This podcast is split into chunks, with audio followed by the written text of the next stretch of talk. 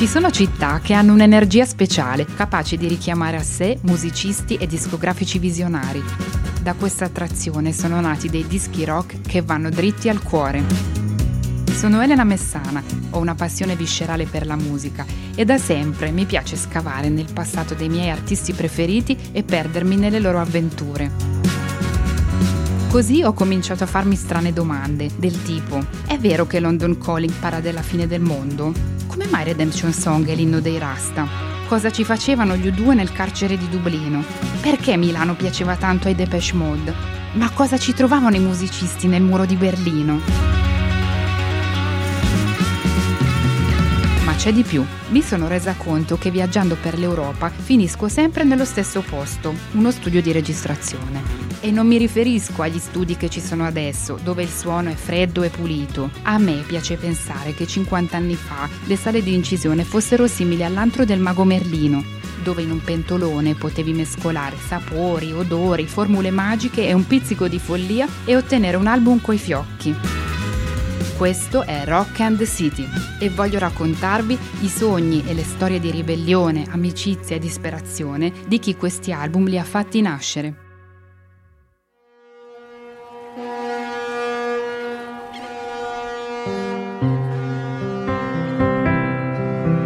Per cominciare la puntata di oggi vi voglio presentare un bambino. Si chiama Peter Rowan, ha 5 anni e vive nella periferia di una grande città europea degli anni 70.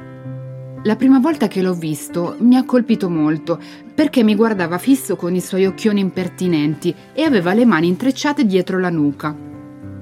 Non era né triste né felice, era semplicemente serio e aveva qualcosa di importante da chiedermi.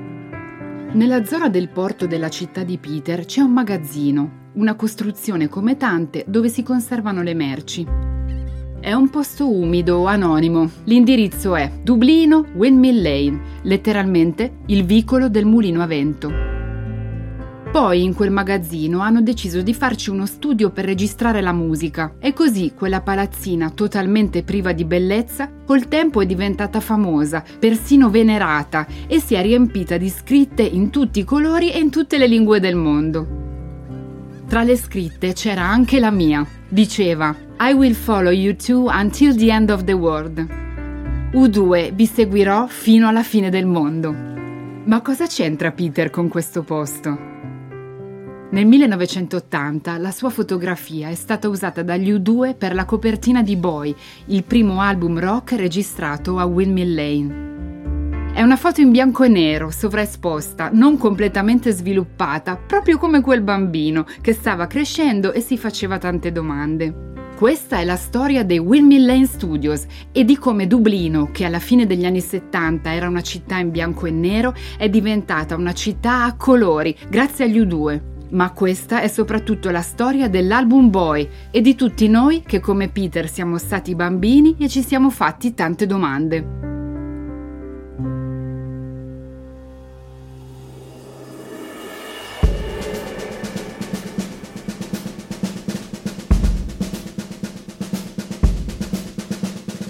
Alla fine degli anni 70 le città europee sembrano tutte variazioni mal riuscite di uno stesso brutto tema, hanno periferie degradate, sono afflitte dalla disoccupazione e tra i giovani l'eroina dilaga.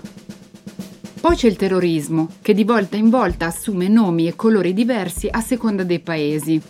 In Italia ci sono i gruppi di eversione di estrema destra e le brigate rosse di estrema sinistra, la Rote Armee Fraktion in Germania Ovest e l'Irish Republican Army, ossia l'IRA, nel Regno Unito e in Irlanda. Qui la lotta armata non è un fenomeno recente, esiste da quando è nata la Repubblica di Irlanda o poco più, cioè dal 1922. Il conflitto si aggrava negli anni 60, quando in Irlanda del Nord, facente parte del Regno Unito, si inaspriscono i contrasti tra cattolici e protestanti.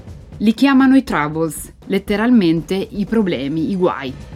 Gli scontri coinvolgono cittadini comuni, forze dell'ordine e organizzazioni paramilitari. Sono estenuanti, paralizzano tutto, seminano una scia di attentati e vendette da entrambe le parti. L'IRA, o meglio la Provisional IRA, è il gruppo armato cattolico col maggior seguito in Irlanda durante i Troubles.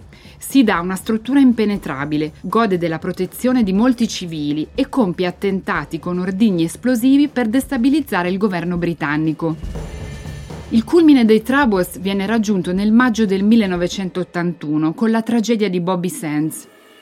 Bobby e altri nove membri dell'IRA, tutti ventenni, sono detenuti nei famigerati blocchi H del carcere di Long Cash, in Irlanda del Nord. Si lasciano morire dopo 66 giorni di sciopero della fame per denunciare le durissime leggi speciali introdotte dagli inglesi al fine di soffocare le proteste.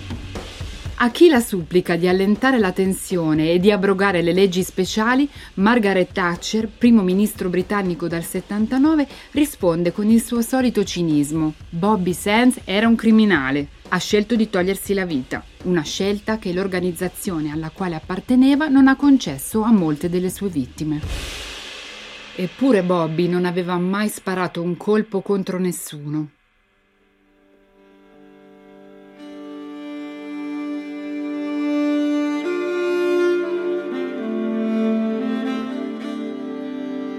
Funerali di Bobby Sands sono una delle immagini più forti che abbia mai visto in televisione da piccola. Ricordo una folla immensa, 100.000 persone, che segue in silenzio una bara coperta dalla bandiera dell'Irlanda. Ci sono tantissimi bambini, tutto trabocca di fiori, fotografie, croci e mitra levati al cielo dai militanti dell'IRA che affiancano la bara. In fondo sono persone normali, sono padri di famiglia, cugini e fratelli maggiori. Ma allora perché hanno tutti il volto coperto dal passamontagna e indossano un berretto nero? Anche adesso, se le rivedo, queste scene sanno provocare in me un misto di terrore e di fascinazione. Forse perché mi ricordano quei personaggi incappucciati che avevo visto qualche volta da bambina nelle processioni del Venerdì Santo si flagellavano, camminavano scalzi per strada e avevano in testa corone di spine. Tutti uomini senza volto, tutti votati al sacrificio estremo in nome di qualcosa. La morte di Bobby Sands ha come diretta conseguenza un picco di adesioni alla lotta armata e un aumento dei simpatizzanti della causa irlandese. Per molto tempo nella mia immaginazione l'Irlanda è stata questa, una creatura giovane, viva, infiammata dalle bombe e dai grandi ideali. A completare il quadro a tinte fosche c'è qualcuno in Irlanda che rende il clima di quegli anni particolarmente soffocante. La Chiesa Cattolica. L'istituzione religiosa, paragonata a quella italiana, è un trionfo di arretratezza e bigottismo. Tutto fa tranne che far intravedere ai fedeli la possibilità di una vita presente e futura più gioiosa e libera. Ecco cosa ci racconta il nostro fidato Neil McCormick, ragazzo di Dublino degli anni 70, in Killing Bono. L'abbiamo già incontrato nella seconda e nella terza puntata, alle prese con i sintetizzatori e la musica punk. Ufficialmente in Irlanda l'omosessualità non esisteva, come del resto non esistevano la contraccezione, il divorzio, l'aborto. Se fosse stato per la Chiesa cattolica non ci sarebbe stato nemmeno il sesso, a parte per le coppie sposate e intente a procreare buoni bambini cattolici. Ora vi presento un altro ragazzo di Dublino che ci accompagnerà in questa puntata di Rock and the City. Si chiama Fionn Hanby, ma forse qualcuno tra voi lo conosce con il suo nome d'arte, Gavin Friday, il cantante dei Virgin Prunes. Eravamo un paese del terzo mondo.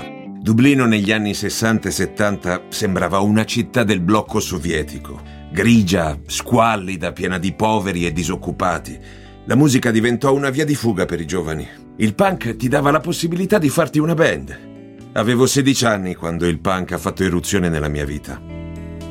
Ed è proprio qui che comincia la nostra storia, perché la musica punk è stata per l'Irlanda uno strumento di rivalsa potentissimo. Per buona parte degli anni 70 a Dublino non ci sono sale prove, non esiste una radio e neppure una rivista di musica leggera. Poi nell'estate del 77 il punk fa irruzione nell'isola Dopo la Summer of Punk, niente sarà più come prima. Per citare un musicista di quel periodo, il cantante Ferdia McCann, l'Irlanda era un paese squallido, in bianco e nero. Poi all'improvviso, punk happened and everything went technicolor. Il punk è successo e tutto è diventato a colori. Ma come è stato possibile? Grazie alle radio pirata, come Radio Dublino. Grazie alla rivista Hot Press grazie ai viaggi che ogni tanto qualcuno fa in Inghilterra, a Manchester o a Londra, riportando poi a casa dischi da ascoltare e condividere con gli amici. Passata l'estate, in autunno a Dublino avviene il vero miracolo. Arrivano i Clash! Molti giovani appartenenti a quella generazione hanno parlato di anno zero, un vero e proprio spartiacque tra quello che c'era prima dei Clash e quello che c'è stato dopo. Organizzare il concerto di un gruppo punk inglese in Irlanda nell'ottobre del 77 è pura follia. Punk è sinonimo di violenza. Del resto, a 70 km da Dublino è in corso una guerra vera. Punk è anche sinonimo di peccato, non dimentichiamolo. È stato un comitato di studenti del Trinity College a sfidare tutte le convenzioni e a prendersi la responsabilità di far suonare i Clash nella Exam Hall, la sala degli esami della prestigiosa università dublinese la sera del 21 ottobre 1977, mille persone, al prezzo simbolico di una sterlina e mezzo, assistono a uno spettacolo memorabile, non certo per la qualità del suono, ma per ciò che significa. Clash suonano sotto il ritratto della regina Elisabetta, facendo tremare muri e lampadari a forza di decibel. E pensare che il Trinity College era stato fondato nel 1592 da Elisabetta I per civilizzare l'Irlanda tramite l'erudizione e la religione protestante al fine di migliorare questo popolo barbarico e rozzo. Si dice che quella sera si siano formati molti gruppi punk e che altrettanti giovani abbiano deciso di diventare giornalisti, DJ, promoter o tecnici del suono. Del resto, se i Sex Pistols cantavano in Inghilterra No Future for You, qui in Irlanda di futuro c'è un disperato bisogno.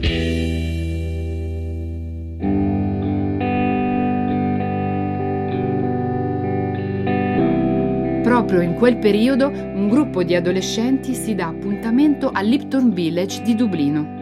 Il Lipton Village non è un quartiere, non è un pub, non è una sala prove. È un luogo dell'anima, uno spazio della fantasia dove alcuni amici si trovano per stare insieme e coltivare sogni di fuga da Ballyman, il quartiere dei palazzoni alla periferia nord della città. Lì ci sono le Seven Towers, sette grattacieli costruiti negli anni 60 per ovviare alla carenza di alloggi in città. Ce ne parla Giovanni Semi, professore di sociologia urbana all'Università di Torino, che ha studiato a lungo la gentrificazione e il problema della segregazione nelle aree urbane. In realtà all'inizio era un bel progetto. Venivano persino dall'estero a studiare le tecniche costruttive di questi giganti di cemento. Il brutalismo in architettura è stato un momento importante della costruzione delle città europee. Qualcuno in buona fede aveva ribattezzato orgogliosamente le Seven Towers con i nomi dei sette eroi dell'indipendenza irlandese: Patrick Pearse, Thomas MacDonald, Eamon Kent, James Connolly, Sean McDermott, Thomas Clark e Joseph Plunkett. Purtroppo, come è accaduto spesso anche in Italia in quegli anni di sviluppo fuori controllo, i complessi di edilizia popolare sono finiti male. Costruiti gli edifici, non sono arrivati i servizi pubblici, come le strade, gli uffici o gli impianti sportivi, e spesso la lontananza dal centro ha significato per loro una privazione anche di contatto sociale col resto della città, non solo geografico. Poi certo, povertà e disagio sociale hanno accelerato il loro collasso. Gli amici del Lipton Village si appioppano l'un l'altro dei nomi di fantasia dai quali non si possono tirare indietro. Googie, Gavin, Bono Vox, The Edge, Strongman, David Busaras. Qualcuno poi dirà che i loro soprannomi suonano meglio delle loro canzoni. I ragazzi dipingono, sognano e allestiscono performance teatrali in forma di piccole provocazioni. Prendono l'autobus e vanno in centro a Grafton Street con una scala, un secchio, delle seghe e un chiosco di banane. Attirano l'attenzione dei passanti e scappano via. ogni tanto qualcuno li picchia per via del loro look eccentrico ed effeminato. Specialmente Gavin e Googie accentueranno sempre più il gusto per il trucco pesante, il travestimento, la provocazione e l'ambiguità di genere. Ecco la versione di Gavin Friday, io e gli amici del Lipton Village non volevamo giocare a calcio, non volevamo fare il servizio civile, non volevamo perdere tempo fuori dai negozi bevendo sidro. Non volevamo, ci sentivamo dei disadattati e volevamo essere dei reietti della società di quel periodo. Venivamo in posti come questi dove di solito la gente diceva guarda quei froci di merda all'angolo dei buffoni del Botanic Garden. Era come un rifugio, un porto sicuro. Ho sempre voluto qualcosa di più bello e forse questo era un seme che inconsciamente avevamo piantato. Alla fine degli anni 70, mentre il punk sfonda le porte dell'Irlanda, gli amici del Lipton Village si mettono a fare musica seguendo due strade diverse che in fondo rappresentano le due facce della stessa Dublino. Uno è il lato più solare e propositivo del punk, l'altro è il lato più oscuro e disturbante. Da una parte gli U2 e dall'altra i Virgin Prunes, cioè i puri derelitti, i perdenti. Gli U2 per la verità nascono un anno prima che il punk invada l'Irlanda, per la precisione il 25 settembre del 1976. La storia è nota. Larry Mullen Jr., un ragazzino di 14 anni che sta imparando a suonare la batteria e finora ha fatto il tamburino in una banda musicale, mette un annuncio nella bacheca della scuola. Drummer Six Musicians to Form Band, più per voglia di farsi degli amici che per veleità artistiche. La sua è una scuola molto particolare, anche lei entrerà nella leggenda. È la Mount Temple Comprehensive School. Accoglie cattolici e protestanti insieme, maschi e femmine insieme, il che nel 1976 in Irlanda non è un dettaglio da poco. All'appello di Larry rispondono in tanti. Tra questi alla fine rimarranno Paul Hewson, Bono Vox, Dave Evans, The Edge e Adam Clayton. Le prove si fanno a casa di Larry, in una cucina che è grande quanto il kit della batteria, e dopo un po' i ragazzi capiscono che è meglio scrivere canzoni proprie piuttosto che fare brutte cover di altri. Non hanno alcuna abilità tecnica, del resto hanno deciso di formare la band prima ancora di saper suonare. Ma di sicuro sono pieni di entusiasmo. Tutti quelli che assistono alle esibizioni diranno quando suonano insieme si percepisce un'energia speciale. Gli U2 fanno concerti in tutti i luoghi possibili, si conquistano l'appoggio della radio pirata di Dave Fanning, della rivista Hot Press di Bill Graham e dei giovani di Dublino. Nel 78 vincono un concorso per band esordienti a Limerick e con i soldi del premio per prima cosa si comprano vestiti punk e un servizio fotografico come si deve.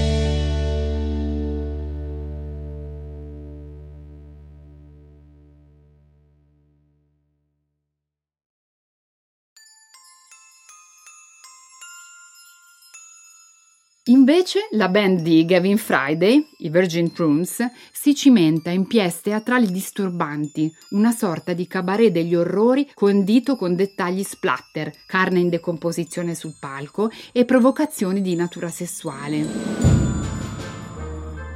Gli U2 e i Virgin Prunes, apparentemente così diversi, in realtà hanno un sacco di cose in comune. Vengono dalla periferia nord di Dublino, hanno padri molto severi, un fratello chitarrista in ciascuna band, Dave Evans di Edge da una parte e Dick Evans dall'altra, e si esibiscono insieme al Dandelion Market. Mi hanno detto che questo posto non esiste più. Speriamo che almeno la mia guida turistica sappia di cosa stiamo parlando. Dandelion Market, mercato delle pulci situato nella zona centrale di Dublino, a sud del fiume Liffey Inaugurato nel 1973, è stato attivo il sabato e la domenica fino al 1981. Nelle bancarelle si poteva acquistare un po' di tutto. Vestiti di prima e seconda mano, oggettistica, vinili, spille e t-shirt dei gruppi musicali del momento. Nel 1981 il popolare luogo di aggregazione è stato raso al suolo per fare posto al St. Stephen's Green Shopping Center, si dice che il Dandelion Market fosse molto popolare sia tra i dublinesi sia tra i turisti. E a un certo punto alle bancarelle si è aggiunta una nuova imperdibile attrazione, il parcheggio sotterraneo, dove si suonava la musica punk di Dublino. Edge ricorda questo posto come un budello infernale. Una ragazza che ci lavorava l'ha definito il buco nero di Calcutta. Di certo non era uno spazio accogliente, doveva essere sporco e buio. D'altra parte l'ingresso costava solo 50 centesimi, ma se non sapevi cosa fare e passavi da lì, o se eri minorenne e non potevi andare al pub, andavi a sentire la musica al Dandelion Market. Il sabato mattina alle 11 cominciava l'allestimento fai da te. Per il palco si rimediavano tavole di compensato e fusti di birra vuoti.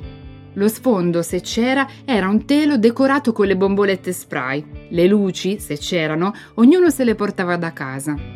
Inizio dello spettacolo, ore 15. È qui che gli U2, spesso insieme ai Virgin Prunes, si sono costruiti la loro fan base di 13-18 anni, dal maggio al dicembre del 79. Sabato dopo sabato, dopo sabato, dopo sabato, 100 persone alla volta.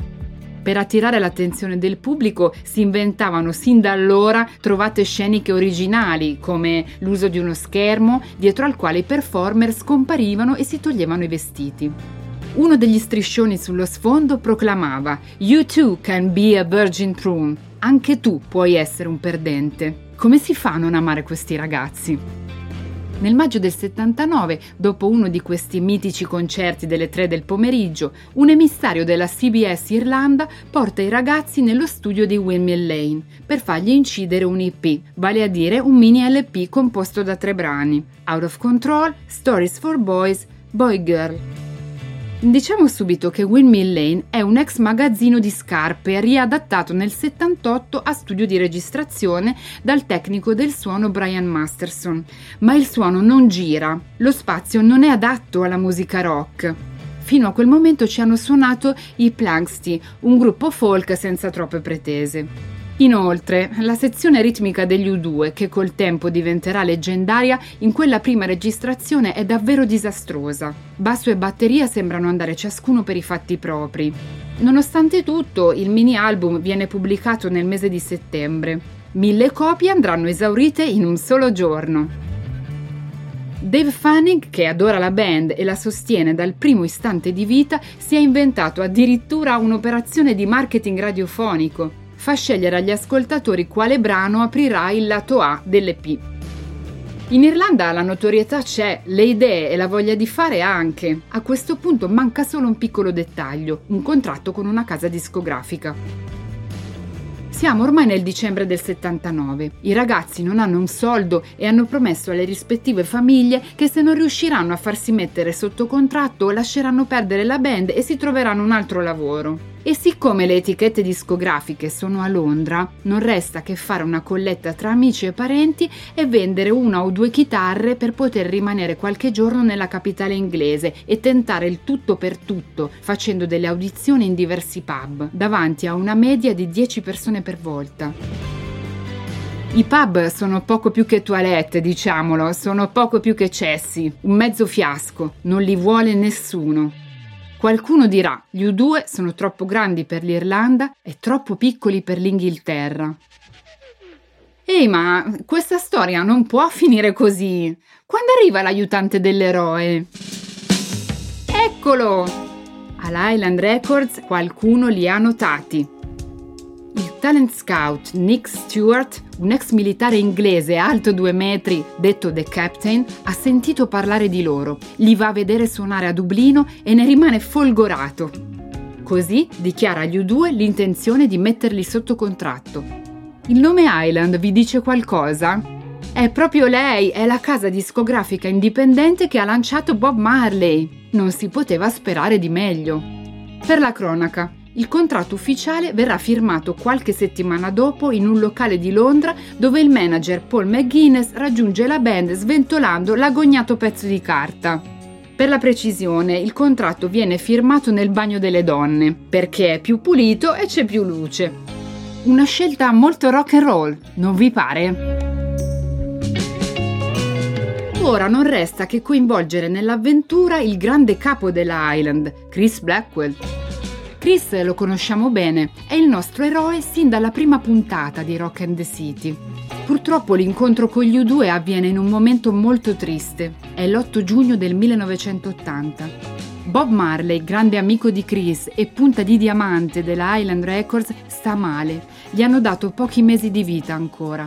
Ha appena tenuto a Londra il suo ultimo concerto al Crystal Palace. Quella sera, dopo l'esibizione di Marley, Chris va in un pub a sentire gli U2. Nel locale, tanto per cambiare, non c'è quasi nessuno, ma la band ci mette l'anima e suona come se lì davanti ci fossero 10.000 persone. Il loro manager è vestito di tutto punto, in giacca e cravatta, perché Paul McGuinness è una persona seria. Chris invece, da buon hippie quale in fondo è, si presenta come sempre in ciabatte e pantaloni corti. A lui la parola, tratta da un'intervista durante un convegno presso la Loyola University di New Orleans. Non mi prendeva la loro musica, almeno non la prima volta, perché a me piaceva il bass and drum. Insomma, mi sembravano un po' dozzinali in quel periodo. Non li ascoltavo, cosa devo dirvi? Ma li ho notati, ho creduto in loro. Così sono andato all'Island e ho detto, sentite, seguite questi ragazzi, diamogli una possibilità per fare quello che vogliono fare. La sincerità di Chris è disarmante. They're really an exception, I have to tell you. Gli U2 sono proprio un'eccezione, ve lo dico. Di solito quando vai in profondità le cose diventano instabili. Nel caso degli U2 più vai in profondità e più sono forti. Sono persone veramente incredibili. Ho lavorato con loro per... Beh, in effetti non ho lavorato con loro, ho fatto molto poco. Di recente mi sono reso conto che il mio merito è stato quello di non fare assolutamente niente. Sono rimasta a guardare e gli ho dato una possibilità dopo Bob Marley, gli U2. Possiamo dire che l'isola con la palma non sbaglia un colpo.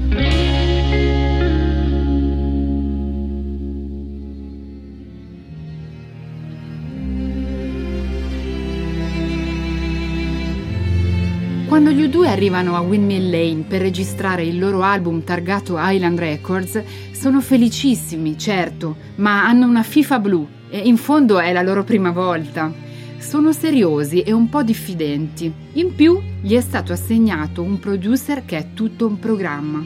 Si chiama Martin Hannett della Factory Records di Manchester. È inglese ed è un tipo piuttosto tenebroso, gran consumatore di LSD e marijuana ed è poco avvezzo a insegnare a quattro sbarbatelli i trucchi del mestiere. Tende a togliere piuttosto che aggiungere, non è tipo da grandi entusiasmi e impone a Larry di usare il click track, una specie di metronomo, e lui non vuole. Martin in effetti è uno di quei produttori che vuole fare come dice lui. Se ha un suono nella testa farà impazzire tutti finché non lo tira fuori. Gli U2 lo temono e lo rispettano, anche perché Martin Hannett è il produttore dei Joy Division, la band post-punk di Manchester che nel 1980 è già circondata da un'aura leggendaria, soprattutto per via del frontman Ian Curtis.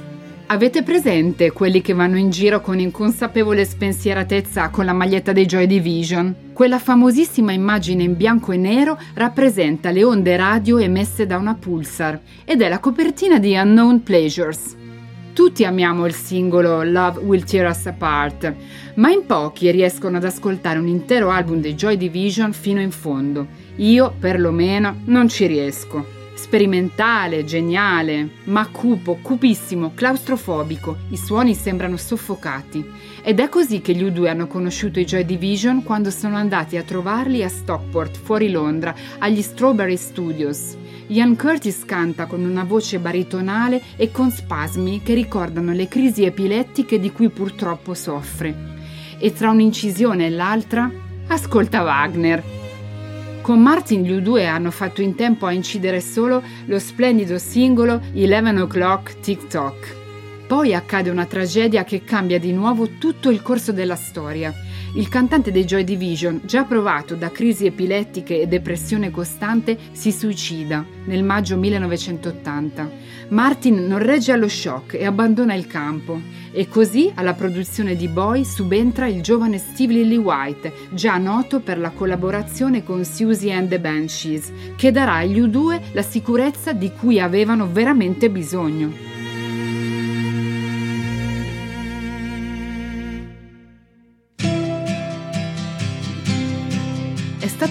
Guinness a tampinare Lily White in aeroporto e a convincerlo, facendogli vedere un concerto della band. Steve è un produttore dal carattere solare, affidabile e dotato di concretezza. Del resto, il più grande degli U2 ha 20 anni, Steve ne ha 25, è una specie di fratello maggiore. Insieme a lui faranno un piccolo capolavoro. Per farvi capire la differenza tra il modo di lavorare di Martin Hannett e quello di Steve Lillywhite, vi racconto la storia di due batterie, quella dei Joy Division e quella degli U2. Il film 24 Hours Party People di Michael Winterbottom narra le vicende della Factory Records e dei suoi artisti. C'è proprio una scena in cui Martin fa smontare al batterista dei Joy Division tutto lo strumento e glielo fa suonare sul tetto dello studio di incisione. In realtà non era il tetto, ma era lo scantinato, davanti a un unico microfono. Poi tratta il suono con un delay digitale programmato con ripetizioni cortissime, così che sembra prodotto in assenza di atmosfera e diventa quasi impercettibile. Invece, la batteria di Larry Mullen viene collocata nella tromba delle scale di Windmill Lane affinché risuoni di più e meglio. Lasciamo la spiegazione a Steve Lillywhite, intervistato nel 2020 da Sean Rocks su RT, la radio irlandese. Quando sono arrivato a Windmill Lane, mi sono guardato intorno e mi sono detto che non ero fatto per registrare la musica rock. Lo studio era veramente morto. Non c'era nulla di vivo o di esaltante dal punto di vista del suono. Ma ogni mattina, quando entravo nello studio, passavo dalla reception di Windmill Lane. C'era questa meravigliosa reception di pietra. E così sono andato dal responsabile dello studio e gli ho detto vogliamo registrare qui la batteria. Lui mi ha guardato come se avessi fumato qualcosa e mi ha risposto eh, ma questa è la reception. Gli ho chiesto, a che ora va a casa la segretaria? E lui mi ha risposto, beh, va a casa alle sei. Bene, allora possiamo incidere la batteria alle sei. A quel punto non poteva dirmi di no. E qui entra in ballo il papà di Larry Mullen, perché Larry aveva solo 17 anni e doveva andare a casa a studiare. Così il papà lo va a prendere tutte le sere al termine delle registrazioni che durano fino a tardi. E non posso che commuovermi pensando che quando avevo l'età di Larry il mio papà mi veniva a prendere in macchina nei posti più assurdi, tra i quali i concerti degli U2. La batteria viene dunque collocata al piano terra, mentre i microfoni sono piazzati in cima alle scale per ottenere un particolare effetto sonoro. Sembra un po' fuori di testa, ma abbiamo spostato veramente la batteria vicino alla reception. Molte persone che ascoltano l'album adesso non si rendono conto, ma in quegli anni non c'erano i cellulari. Così l'unico modo per comunicare con gli altri nello studio e in tutto il resto di Windmill Lane era la segretaria che trasferiva le chiamate nelle varie stanze. Come si dice, di necessità virtù. A volte il telefono suonava, ma la batteria di Larry era così cacofonica che non importava. Se mentre registri si sente il telefono che squilla, va bene così, è figo. Se lo ascolti ora, non penserai mai che si tratta di un errore. Penserai che è stato fatto apposta.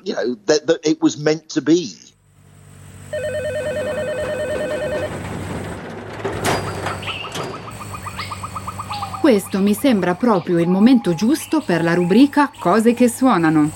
Spesso nei brani di cui vi parlo ci sono dei rumori più o meno evidenti. Quando si registrava un disco, all'inizio non c'erano gli effetti digitali. Se volevi un certo suono, te lo dovevi materialmente creare. Boy è stato un terreno di sperimentazione molto ricco di cose che suonano. Cominciamo dalle bottiglie rotte.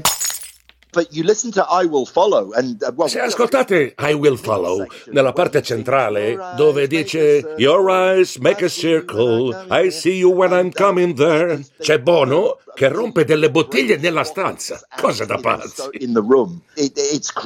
E proseguiamo con The Ocean, dove oltre al suono delle onde del mare, ottenuto chissà come, c'è un'altra chicca.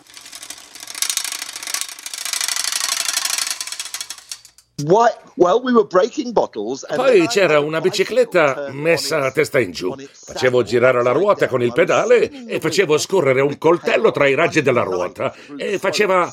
Brrr, brrr, brrr. Provate a cercarlo. Si può sentire alla fine della traccia. Rumori a parte, Boy ha delle sonorità che sembrano venire da mondi lontanissimi, fuori dal tempo. Uno degli strumenti musicali più usati in quest'album è il Glockenspiel, che suona un po' come un campanellino o un carillon. È forse un richiamo all'infanzia perduta?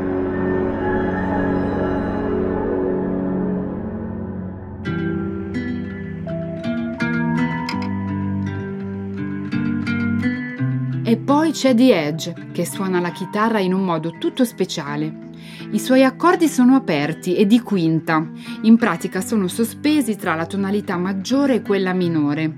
In più, attraverso un congegno a pedale che si chiama Memory Man Deluxe, The Edge riesce a ottenere un effetto eco che ci trasporta in un posto magico Secondo lo scrittore John Waters, autore di Race of Angels, The Edge, grazie alla tecnologia, riesce a riportare in vita il canto di Eco, la sfortunata ninfa dell'antica Grecia condannata all'impossibilità di dichiarare il suo amore a Narciso. E che dire dei cori? Io li ho sempre trovati un po' inquietanti, come se a cantare fossero delle anime perdute o delle banshees, personaggi della tradizione celtica che preannunciano la morte di un essere umano. C'è qualcosa nei contenuti di quest'album che attrae e nello stesso tempo fa male. Dio non viene mai nominato, non c'è nessuna consolazione facile. Si parla apertamente del senso della vita e delle delusioni, dell'elettroshock, di cui in quegli anni si abusava in Irlanda come in Italia, di sesso. Il mio corpo cresce e cresce e mi spaventa, non riesco a trovare la mia strada. Si racconta in gaelico di un gatto nero lussurioso che per gioco uccide le sue prede. Ma quello che mi colpisce è come viene trattato il tema del suicidio, che in Irlanda, buon paese cattolico, era un atto innominabile. Is life like a tightrope hanging on my ceiling? La vita è come una corda appesa al soffitto, si chiedono gli U2 in Shadows and Tall Trees e in A Day Without Me si parla del suicidio dell'adorato Ian Curtis dei Joy Division, che i ragazzi avevano conosciuto da poco. Affrontano l'argomento con una delicatezza incredibile, mettendosi dal punto di vista di Ian, immaginando che durante il proprio funerale lui stia guardando da fuori quello che si è lasciato indietro e che vada a consolare le persone che stanno piangendo per la sua morte.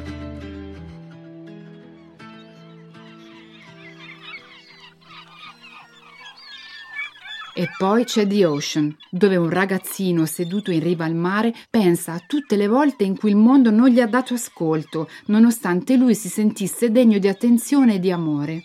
E l'oceano placa tutto, dolori e delusioni, bagnando i piedi e la suola delle scarpe. The soul of my shoes. A me piace pensare che qui ci sia un raffinato gioco di parole e che dicano the soul, l'anima. Del resto gli U2 sono figli di Joyce e nell'Ulisse l'alto e il basso, l'anima e le suole delle scarpe convivono da sempre.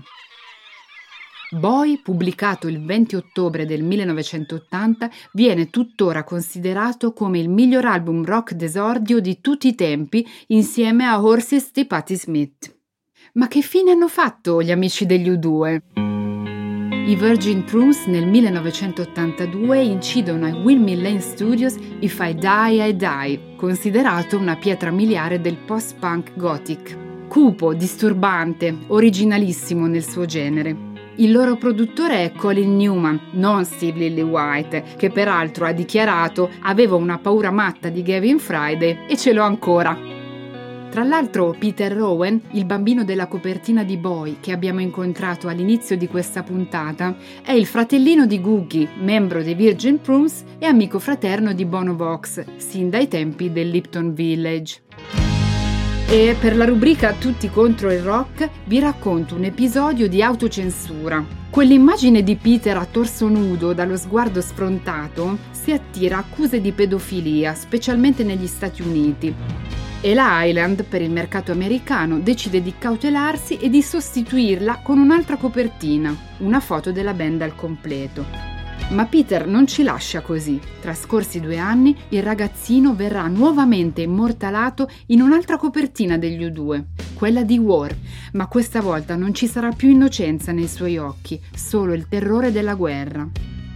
Ora Peter è un affermato fotografo e alla mia età e poi, dov'è finito il nostro Neil McCormick, il compagno di scuola degli U2 che non è mai diventato una rockstar e che in questo podcast ci ha raccontato tanti particolari sulla musica rock in Irlanda e in Inghilterra? Nel suo Killing Bono racconta che una notte è andato a Windmill Lane a trovare i suoi amici alle prese con la registrazione di Boy Neil rimane impressionato da quel posto, che descrive come se fosse un'astronave di guerre stellari, pieno di luci, cavi, manopole e suoni celestiali. Il Rock and City vi ho portato e vi porterò prossimamente in studi di registrazione ricavati all'interno di chiese sconsacrate, ex sale da ballo, castelli medievali. In tutto questo, Windmill Lane è la cenerentola delle sale di incisione. È solo un anonimo magazzino privo di bellezza del porto di Dublino. Eppure, quando quei quattro ragazzi suonano insieme, si riempie di incanto e di colori. Si dice che nel 77 il sedicenne Larry Mullen Jr., un po' spaventato dall'irruzione del punk in Irlanda e nella sua vita, abbia chiesto con insistenza a Bono: Noi non siamo punk, vero? Vero che non siamo punk? E Bono lo tranquillizzava: No, no, non siamo punk.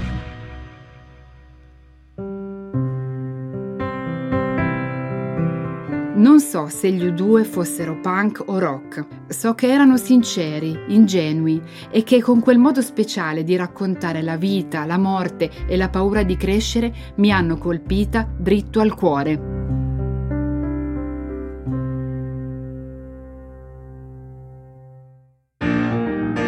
Nella prossima puntata di Rock and the City restiamo a Dublino. Faremo un tuffo negli anni Ottanta, assisteremo a un'evasione dal carcere e vedremo cosa succede quando un gruppo di amici decide di scappare dalla città.